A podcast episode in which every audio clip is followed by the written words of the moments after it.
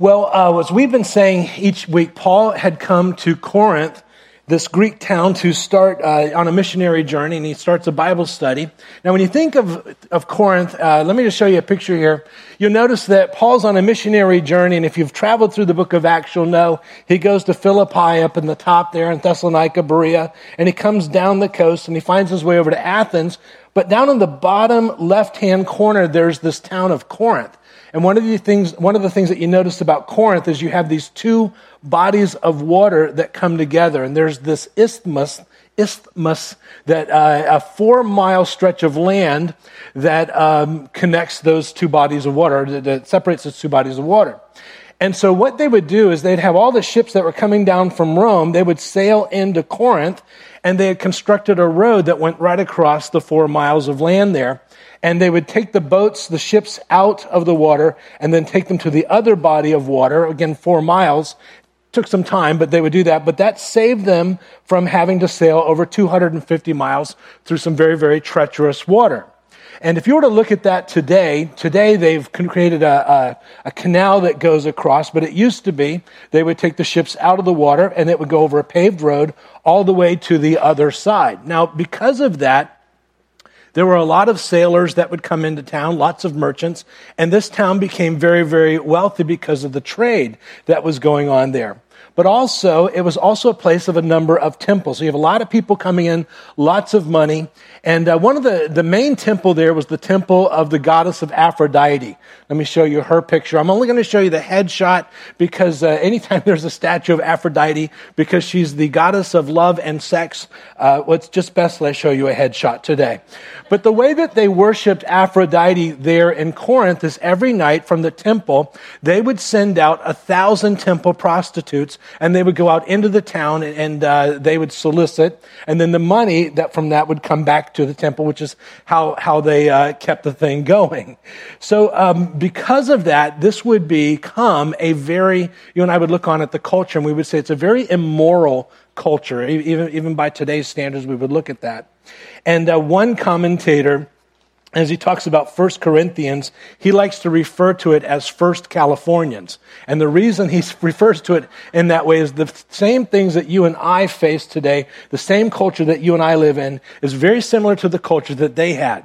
Uh, one of the things that was very rampant in that society was sexually transmitted diseases. Do you know that right now there are 110 million Americans with a sexually transmitted disease? I mean, it's, it's, it's, and it grows by 20 million a year, 20 million a year. I read that this morning. So here in our country, we have um, the same sexual situation. We have pornography and we have strip clubs and we have websites. And uh, recently we found out that there's a website called Ashley Madison where people thought that their information was secure and found out that it was not quite as secure as they, they thought. So we live in that same kind of society. So the question today is, how does the church respond by being immersed in that kind of society? And even more important, what happens when the immorality of the world creeps into the church? How is it that we as a church are to respond to that? So today is going to be a very, very fast Bible study just because we're limited on time. And uh, we're going to go through the 13 verses here. We're also going to uh, take this a little bit more in depth when we get into chapter 6. So uh, we'll move kind of fast as we travel through. So I'm going to pick it up in verse 1 of chapter 5. Paul is writing a letter to this church of Corinth that he had started several years before. And uh, it goes like this. If you want to have your pen in, in hand, he says, It's actually reported that there is immorality, underline that, among you, and immorality of such a kind as does not exist even among the Gentiles. So whatever's going on, even the Gentiles wouldn't do that. What's going on? Underline this, that someone has his father's wife, that someone has his father's wife. So there's, there's a couple of things that we need to, to deal with as we unpack this today. First of all, there's immorality, but that immorality has crept into the church. When you read the word immorality there in your Bible, the Greek word is porneia. And I put that, there in your outline. It means it can be translated as harlotry, which would be prostitution, adultery, incest, fornication. But for our purposes, uh, we'll, we'll just define it like this immorality, and you want to write this down, is any sexual activity outside of marriage. Any sexual activity outside of marriage. you'll find in the Bible, and again, we're going to talk about this at great length in uh, chapter 6, but in the Bible, there are some very, very strong statements about sex and, and that relationship. For instance, Jesus would say on the, in the Sermon on the Mount, he says there in your outline, But I say to you that everyone who looks at a woman with lust for her has already committed adultery with her in his heart. So, from God's perspective, he sets the standard very, very high, very high. And then in uh, 1 Thessalonians, Paul will say, For this is the will of God, your sanctification, that is, that you abstain from sexual immorality. This is something that's not to be part of the, the life or lifestyle of the believer. So the big question is so what's the big deal about sex? I mean, why, why is it such, a, such, a, such an issue? And why does Paul write about it so much? Apparently, the, the culture that Paul wrote to in several of his books uh, struggled with the same issue sexual immorality. The world tells us that sex is just a physical act, which is why the world will tell you that for your 13 year old, just give them the right protection to make sure they don't get pregnant and they don't get diseases, because the world sees it as a physical act. I remember when I was in, in college, and I went to a Christian college, the dean of students came in and spoke. He would always be the one to come speak about sex. And he gathered us all together, and he talked about the, the sexual relationship. He says, It's okay to explore and to experiment. Uh, the only thing that you want to do is you want to make sure that you save, you know, the big deed for, for marriage. So you don't do that. So when you're 19 and in college, that's the message that you're looking for. That, that was a joke. That was a joke. Now, I will tell you this that that dean did spend after that five years in prison because he was molesting children in his office. So his, his uh, wisdom was not all that sound, not all that sound. And, and you know, they, they would say it's just a physical act. Well, the Bible says that it's not just a physical act. As a matter of fact, God designed the sexual relationship and he designed it to be something that would be a blessing. But in the design, he, he said, here's how it works best.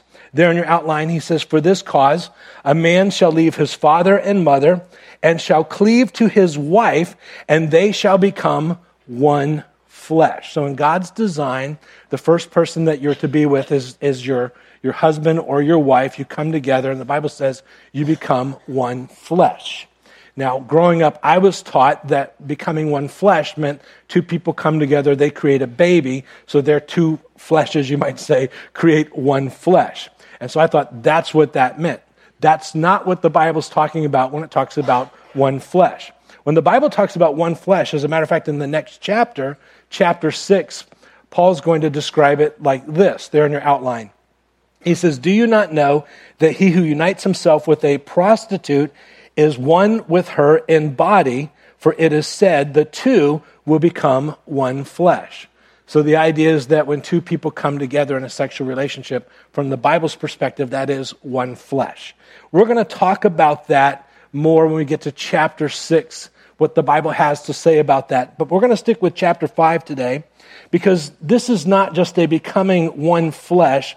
There's something going on here that's so far beyond that even the unbelievers, the Gentiles, the, the pagans, they wouldn't even do that. This person's doing something and he's bringing it into the church. So um, we're going to pick it up. Well, first of all, in verse 1, he says, he says, it's actually reported that there's immorality among you, and immorality is such a kind that does not exist even among the Gentiles. You might expect it there, but, but, it, but even there, that someone has his father's wife. Now, there's a, there's a few things that we have to unpack, and then the, the rest will go fairly fast. When it says that he has his father's wife, has his father's wife, the idea is he is currently having his father's wife. It would imply that the father is alive because it's not his father's past wife in the sense that he's passed on, but he's alive, and this man has his father's wife. Some, very, very few people would say it's a polite way of saying that he's having some type of relationship with his mom. Most people don't hold that, and uh, I would not hold that either. If that were so, it would already been on Jerry Springer, and we'd already have known. Some suggest that he's having a relationship with his stepmom, and that, that's a possibility. Probably what's most likely going on here is that in that culture, it would not be uncommon for a man to have more than one wife. And so there are times where, as the man would get older, he would choose younger and younger wives. And so many hold that what's taking place here is that the father is old, older now. He has a much younger wife, probably even younger than the son. And it would sound very strange in our culture, but if you were to go to some Middle Eastern cultures, you would see that that would be even common today. So the wife could be younger than the son, and uh, he finds her attractive, and she's apparently agreeable. And so they're in this ongoing, active relationship. So when he says it's actually reported, the idea is that there's a buzz around town. Everybody in the church knows about it. It's been reported. Paul hears about it. He's in another town.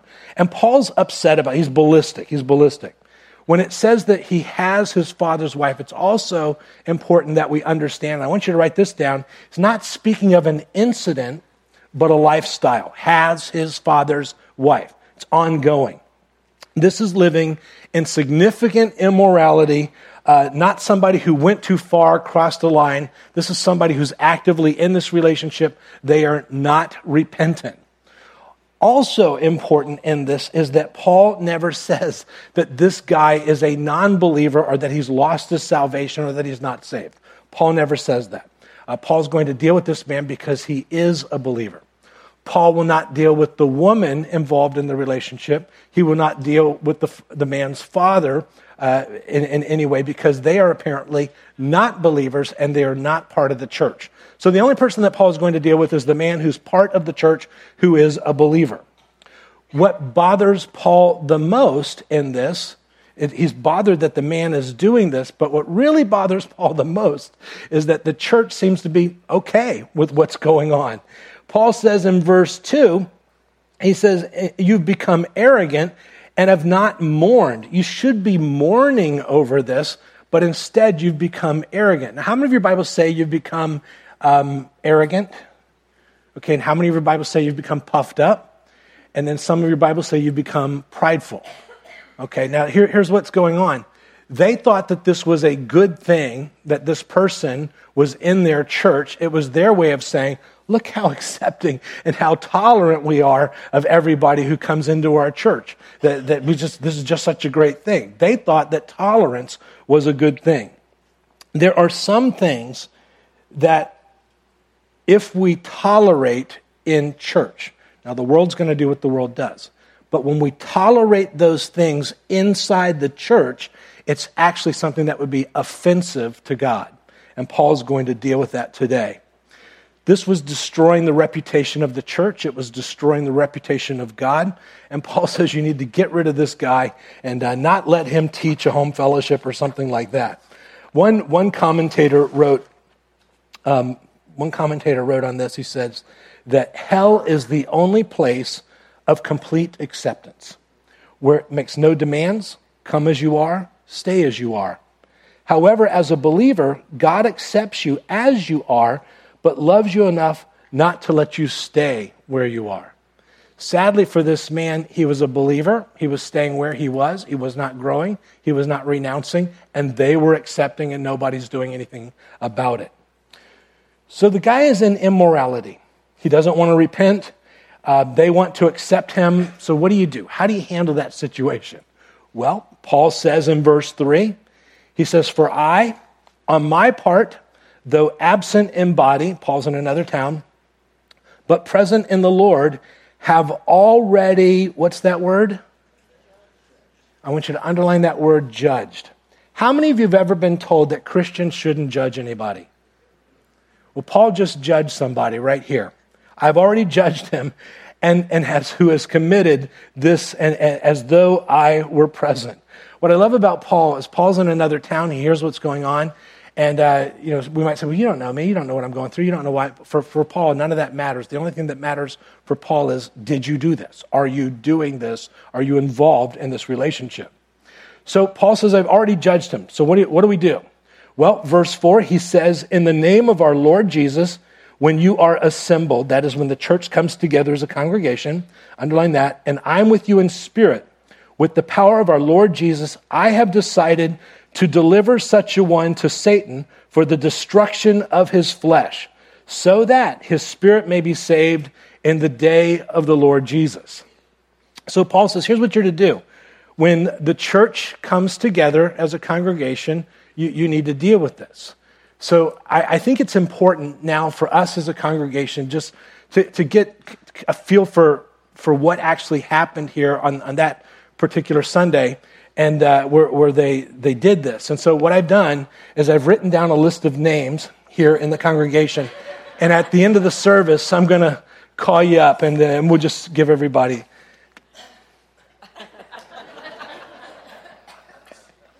You, you know what? You didn't laugh because you were nervous. Verse 5, he says, I've decided to deliver, one, uh, deliver such a one to Satan for the destruction of his flesh, so that the spirit, his spirit may be saved in the day of the Lord Jesus. Now, when it says the destruction of his flesh, I'm going to, um, most commentators would say it's not that we, we're going to kick him out so we can go get a, a disease and then rot. That's not the idea. The goal is always for restoration. So when he says we're going to send the guy out, the, the idea is go do what you want to do. Go do it. Just can't do it here. And, hopefully, what's going to happen is that this person's going to go outside of the fellowship. As he goes outside of the fellowship and he pursues that, he's going to become miserable to the place where he, he wants to come back, where he repents.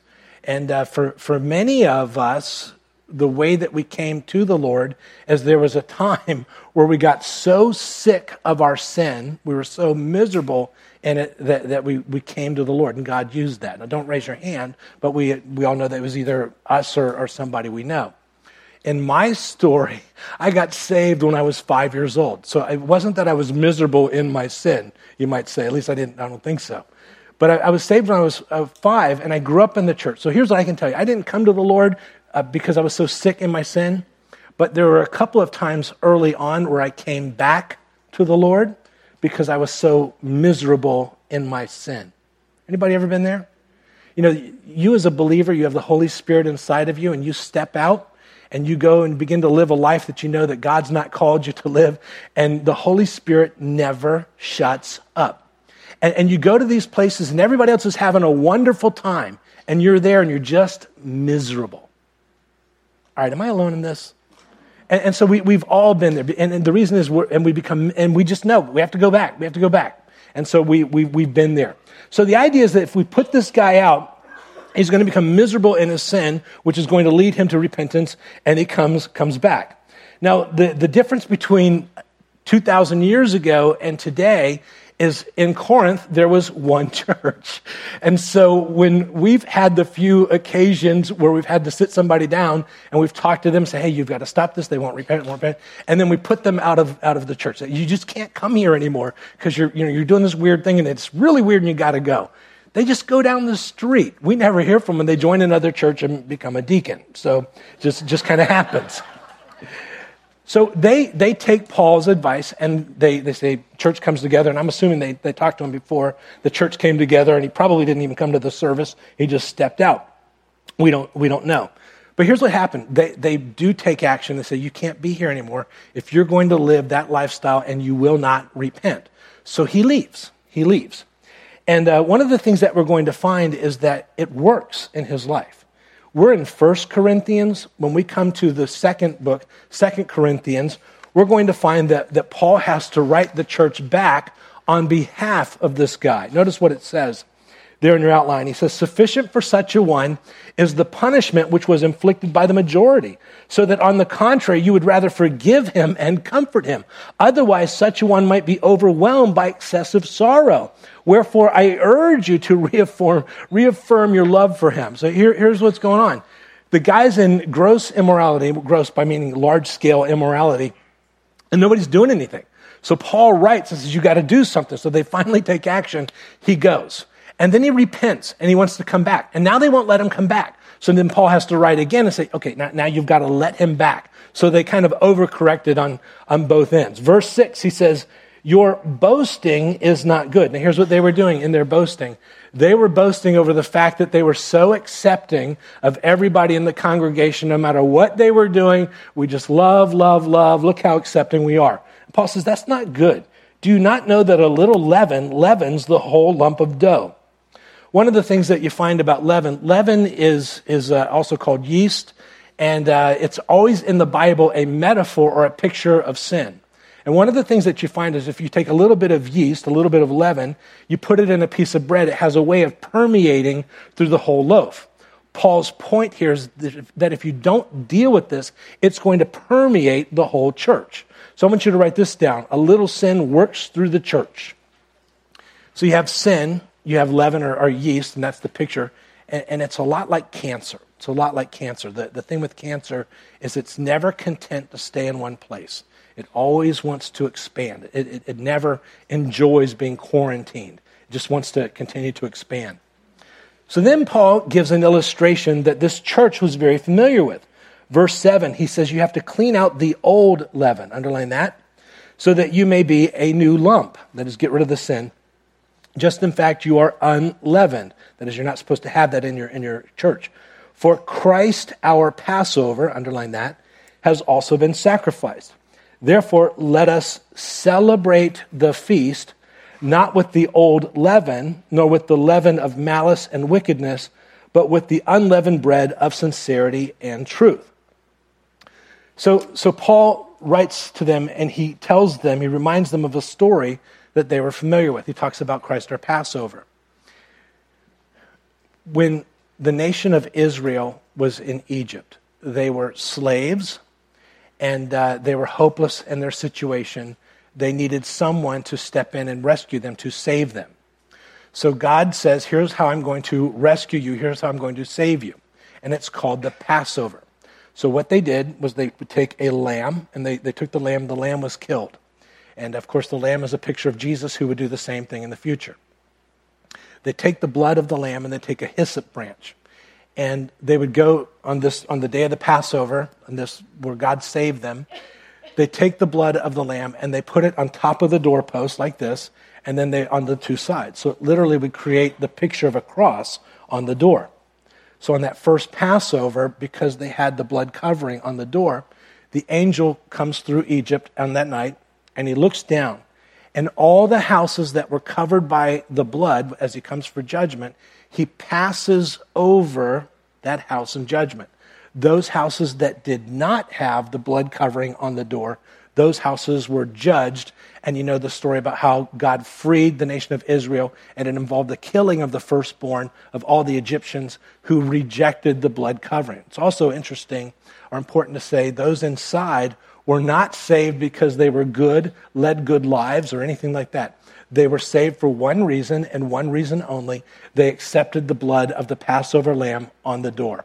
And so when the Lord looks down, he sees that, he passes over in judgment. It's a picture of what Jesus would do in the future. But then he says, let us celebrate the feast. That feast of Passover is uh, the, the next day they begin what's called the Feast of Unleavened Bread.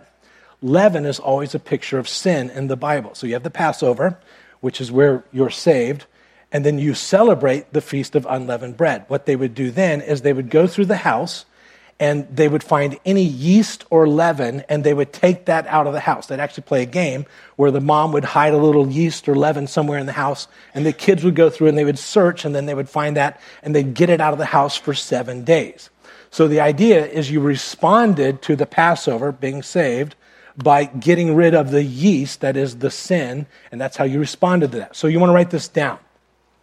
And hopefully I made that at least reasonably clear. We are not to celebrate our salvation, which is Christ our Passover, by hanging on to the old lifestyle, which would be the old leaven. So far, so good? Verse 9, he goes on and he says, Now I wrote you in my letter not to associate with immoral people.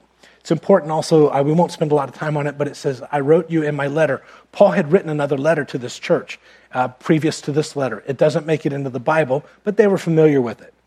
And Paul wrote them, and he says, You're not to associate with immoral people.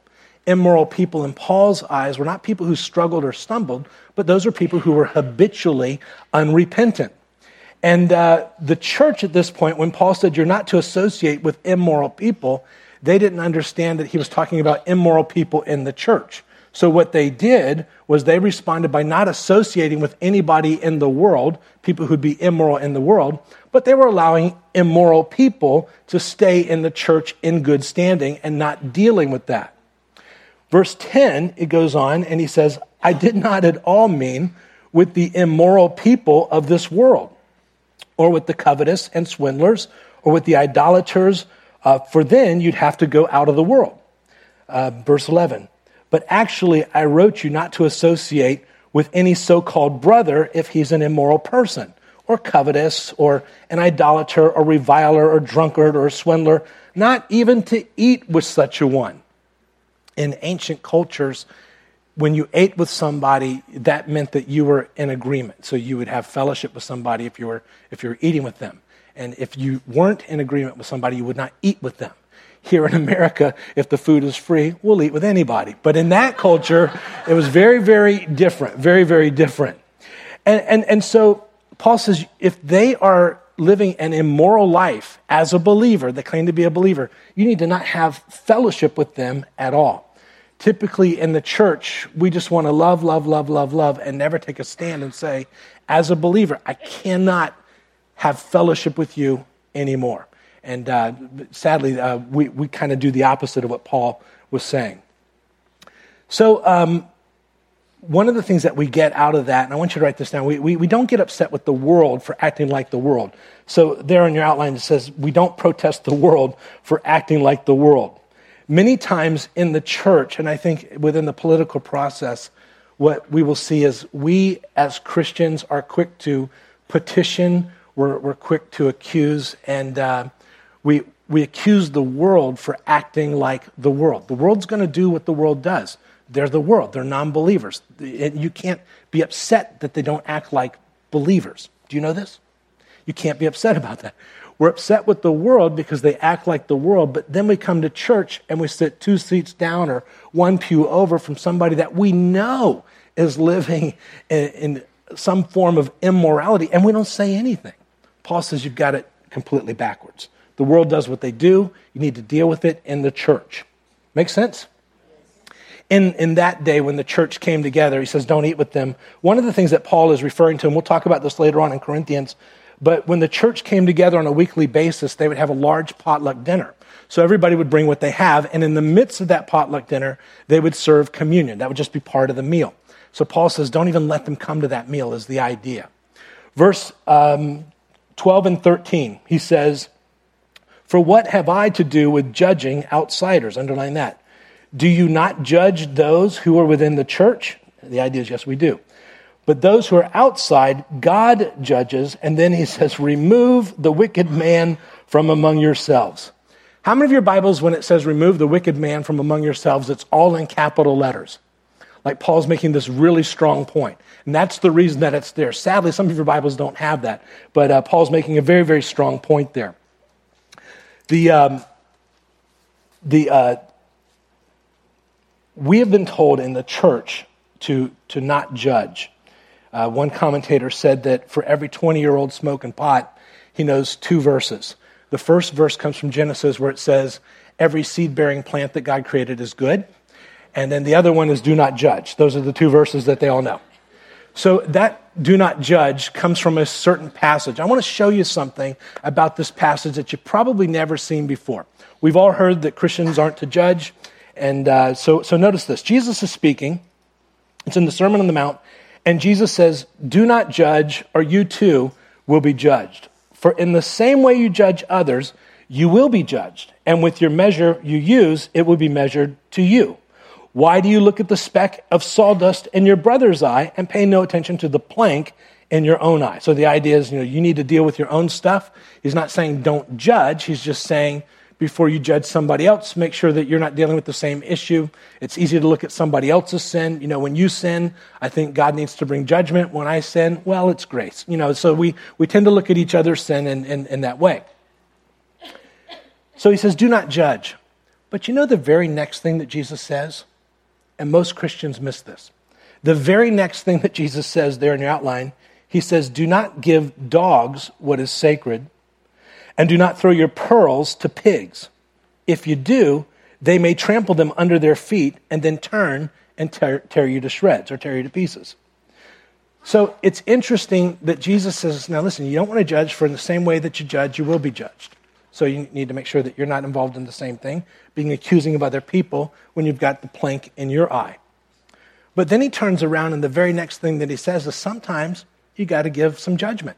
You got to determine whether somebody's a dog or whether they're a pig. Do you find that interesting? How many of you never heard that before? Good, three of us. Good, that's good. So, so here's the idea. When Jesus says don't judge, uh, make sure that you're not doing the same thing. But he's not saying you can't ever judge because the very next phrase that he uses, you need to make a judgment call. So we need to make a judgment call. So here's, here's the point that Paul is making. Write this down. Judging those outside the church is God's responsibility. We tend to reverse that. Judging those inside the church is our responsibility. It's our responsibility. We as believers tend to judge everybody outside the church, but we misjudging inside the church. So, how do we handle this here at Calvary? We're going to just talk about this for a very quick moment and then we'll be done. We'll drill down more when we get to chapter 6. Did you find that at least interesting today? Good, good, good, good. Um, remember that this man is doing something in that culture that's so unthinkable that even the Gentiles, the non believers, wouldn't do it. So this is an extreme situation. This is not just a casual stumbling. He's unrepentant as the story begins. What we find here at Calvary is that most believers want to do the right thing. You want to do the right thing. And, and when you blow it, you, you feel terrible. And so um, there are times when a believer, and this is speaking specifically of a moral issue, there are times when a believer will go outside the bounds that God has set, whether tricked, whether lured, whatever, you know, whatever it is, and they find themselves there. Typically, that believer feels miserable the entire time.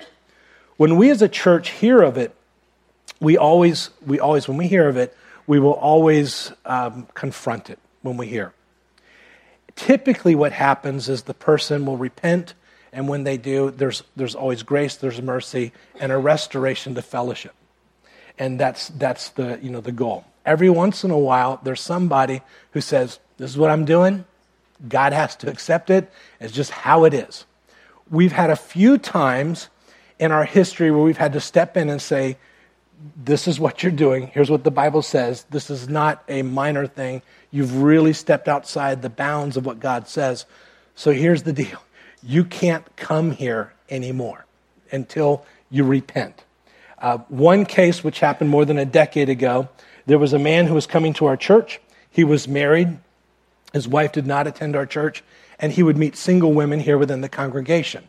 And uh, there were a, a couple of affairs that he had. So we sat him down. We talked to him the first time. He repented. The second time, uh, you know, it was, oh, I'm so sorry. Like, but wait, we have a pattern here. So we said, okay, you've got to go. You can't be here for at least six months until, you know, you work this out in your life because being here, we know that you're going to find somebody and you're going to want to counsel them and uh, it's going to lead to something else because there's a pattern. Make sense? And uh, again, the difference between here and 2,000 years ago, we don't see the guy for five years. Come to find out, he's gone to another church and is doing the same thing. We don't hear where they go, and you know that that kind of happens. So we'll ask people at times to step down from serving if they've been involved in an immoral relationship, and let there be a time of healing and restoration. But within the congregation, within the congregation, when we know about it, we have to step in and we have to talk about it. We have to say, this, this is what the Bible says. And if you're a believer, and, and again, this situation that we're talking about today is so bad that even the Gentiles wouldn't do that. So that's uh, it's not a casual crossing a line, or I shouldn't say casual, crossing a line. I'm going to stop right there. Aren't you glad? And we're going to pick it up again in chapter 6. Uh, I have more to say, but we're out of time. So we're going to go ahead and uh, we'll, we'll, drill down more in uh, chapter 6. Let me, let me close in prayer. Father, thank you for this, your word. Lord, I pray for each and every one of us. We live in a society where society tells us that Christians are not to judge. But your word says, Paul says, I've already judged. We live in a society where we as Christians tend to judge the world, and yet we don't judge, especially in the areas of significant immoral issues, the people within our own congregation. And for some of us here today, we're in significant immorality. And we haven't even judged ourselves. And we know what the Bible says. And if we were to be honest, our heart before you, God, is simply this we're doing what we do, we're going to deal with it, how we deal with it, and God, you just have to accept it. Not realizing that we have placed ourselves in the role of God in our life because we're the ones calling the shots and we're telling you how it is. Not even recognizing how dangerous a position we've placed ourselves in. So, my prayer, our prayer, first of all, Lord, as we consider the world around us, we know the world's going to do what they do. Help us to make sure that we're not critical for the world acting like the world, but help us to have the ability to at least confront our friends who are part of the, the body, the fellowship, who we know are in an immoral relationship, to say, hey, you're a believer. You need to stop and repent. And then for some of us, Father, I pray that you help us to come to the place where once again we realize that you're God in this relationship and we take our orders from you and we never tell you this is how it's going to be. You have to deal with it. Help us to see how grievous that is to you and to the church and to everybody who knows that we are Christians and help us to walk out of here today representing you in a way that you would be pleased. I pray that you keep us till we meet again. It's in Jesus' name we pray. All God's people said, Amen.